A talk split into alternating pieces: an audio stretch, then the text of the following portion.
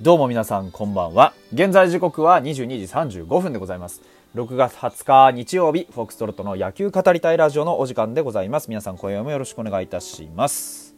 本当はですね、まあもう、あのーこんなことやってないでですね、僕はさっさと会社の書類を仕上げてしまおうかなと思ったんですよ。ただね、本当は昨日やるはずだったことがね、いろいろこう、後ろ後ろ倒しになって、後ろ倒しになって、で、今日、試合があったじゃないですか。ね、1対1の引き分けでしたけれども、試合の後にですね、僕は、えー町内会費の徴収に出向きまして、各家庭を出向きまして、20件ぐらいあるのかな？え2件回収し損ねまして、で、まあ、とりあえず、別日に回すじゃないですか。で、その残り1800円を回収しにね、また今度どっか出なきゃいけないなとか、いろいろ考えながら、えー洗い物したりしてたらこの時間ですよ。あ2時間か3時間ぐらいかかるんだよな、多分、仕上げるのに。やっちゃうか。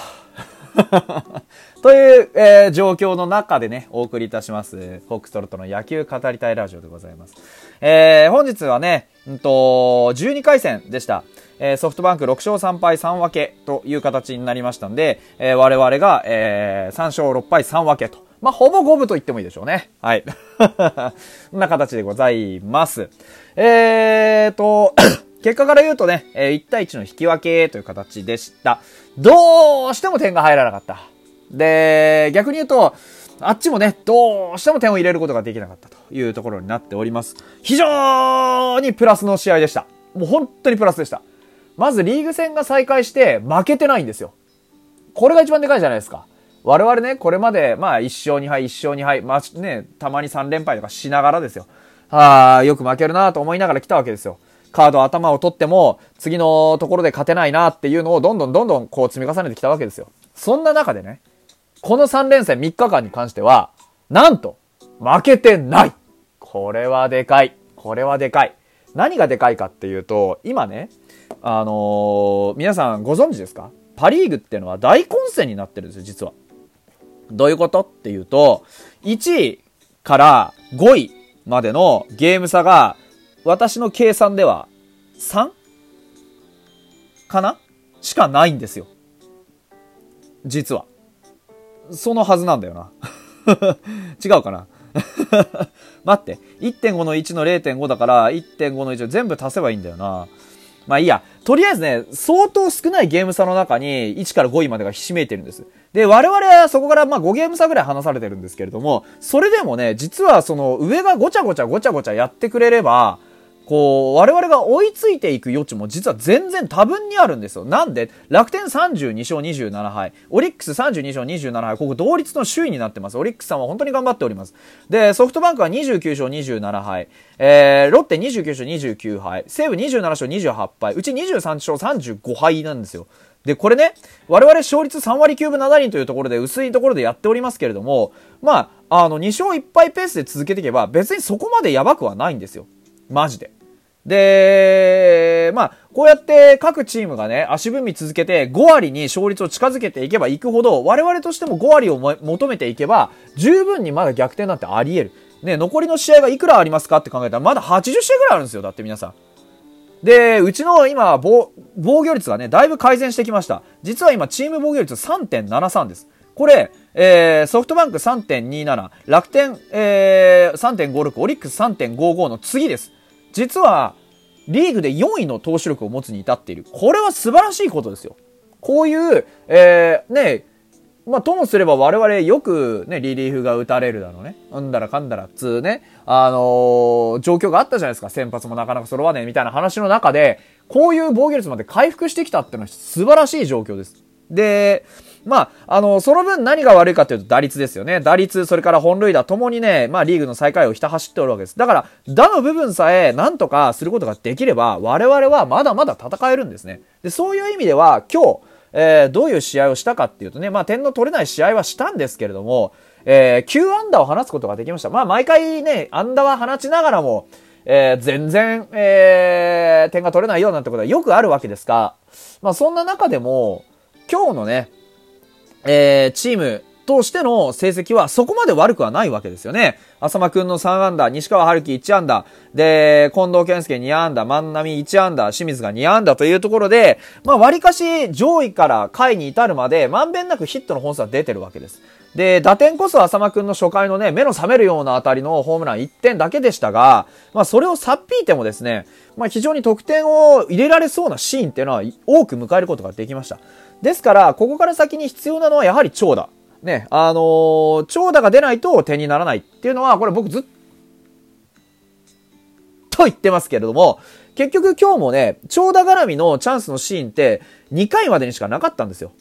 あとはもう全部シングルヒット、シングルヒット、シングルヒット。で、もしくはフォアボール。そういうところで、ちょっとやはり、あの、攻撃のリズムという中で相手に脅威を与えづらかった。で、何よりも余計なアウトがね、挟まってしまうことが多かった。これは送りバントのことを言ってるのではなくて、例えばですね、まあ、2回のチャンスですね、万波中世が、えー、ツーベースを突然ボーンって放ってですね、できたチャンスを清水がしっかりギダで増やしてですね、えっ、ー、と、ワンアウト一塁という状況をあ、ワンアウト三塁という状況を作り出したんですね。で、この後の石井和成、えー、よく分かっていたんですよ。まあ、きちんとゴロ転がしていけば、まあ、1点を取るということはたやすい。もしくは外野フライを打てば1点を取ることはたやすいなっっていう中で、思い切り引っ張った当たりを打ちました。まあ当然ですよね。サードの方向に流してしまっては、えっ、ー、と、ゴロのね、えー、性質的にサードもアウトになって、ファーストもアウトになってしまうよというところですから、なんとか1、2塁引っ張ってですね、えー、しっかり、えっ、と、クロスプレーでセーフというところを狙いたかったんですが、思い切り引っ張ったがゆえにですね、球足が速すぎて、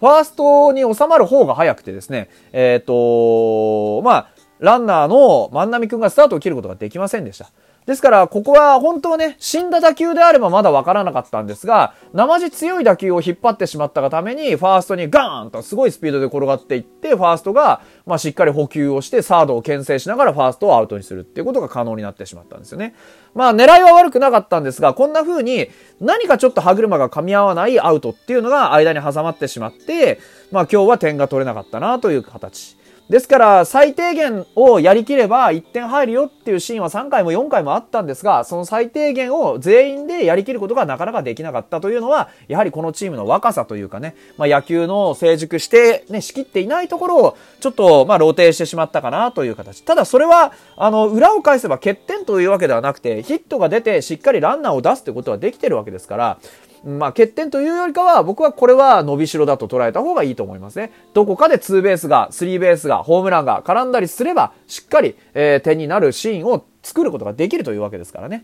ですから、まあ、後半に行くに従っていいピッチャーが出てきたりするっていうことも当然ありますが、そこのところでどうやってね、強い打球を飛ばしていくかっていう中で、まあ、やっぱりこう、プレッシャーがある中で結果を出した浅間くん、それから、まあ、近藤と清水に至ってはしっかりね、マルチヒットを放ったというところを見ると、やっぱり主軸がもう少し働いてくれないといけないという中では、今日は、まあ、4打数、ね、ノーヒットの野村祐希、それから大事なところで見逃し三振をしてしまった渡辺亮というのは、まあ、かなり、えー、今日はキーになったかなというところでしたね。少なくとも渡辺亮のあの場面での見逃し三振というのは、まあ、正直、えー、相当に痛かったというふうに思います。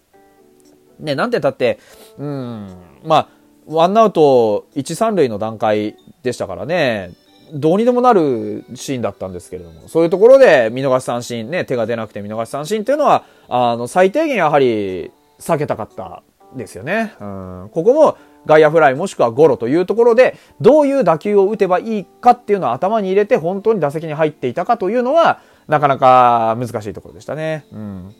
まあ、そういう試合をしっかりと作ってくれたのは誰というと、今日も素晴らしい投球でした。加藤くんでしたね。えー、素晴らしいことに8回を104球、被安打たったの2本。そのうちのホームランが柳田ね、その、そのうちの1本が柳田のホームランだったというところが今日引き分けになってしまいましたが、それをさっぴいてもテンポも良く、球数も少なく、フォアボールも出さず、失点は1つだけ。まあ、これでなんで勝ち星がつかねえんだという話でございますが、それをね、まあ、あの、言い出すとキリがないのでね、えー、割愛しますが、本当に今日の加藤くんは危なげないピッチング。最後ね、8回だいぶ、えー、きついなっていう状況も、なんとかごまかしきってですね、しっかりと、えー、ゲームを、あ引き締めてくれました。まあ、何より球数少なくテンポよく、えー、8回までを、こう、ビジッと投げ切ったっていうのが、本当にあのー、まあ、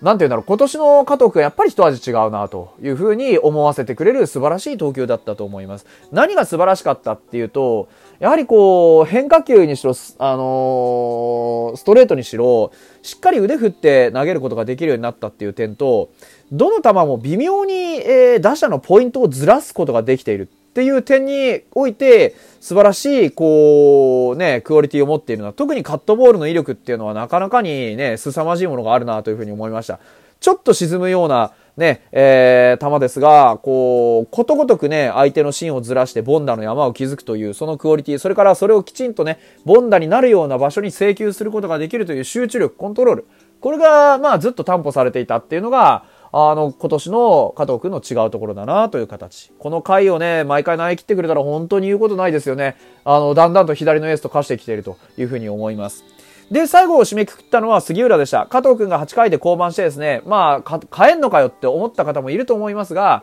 8回のね、投球の内容を見ると、ちょっと限界かなというような気はしました。で、杉浦、昨日ね、えー、痛いホームランを打たれているからこそ、えー、今日は頑張ってくれという形でしたが、まあ、蓋を開けてみれば完璧なピッチング。ね、あのー、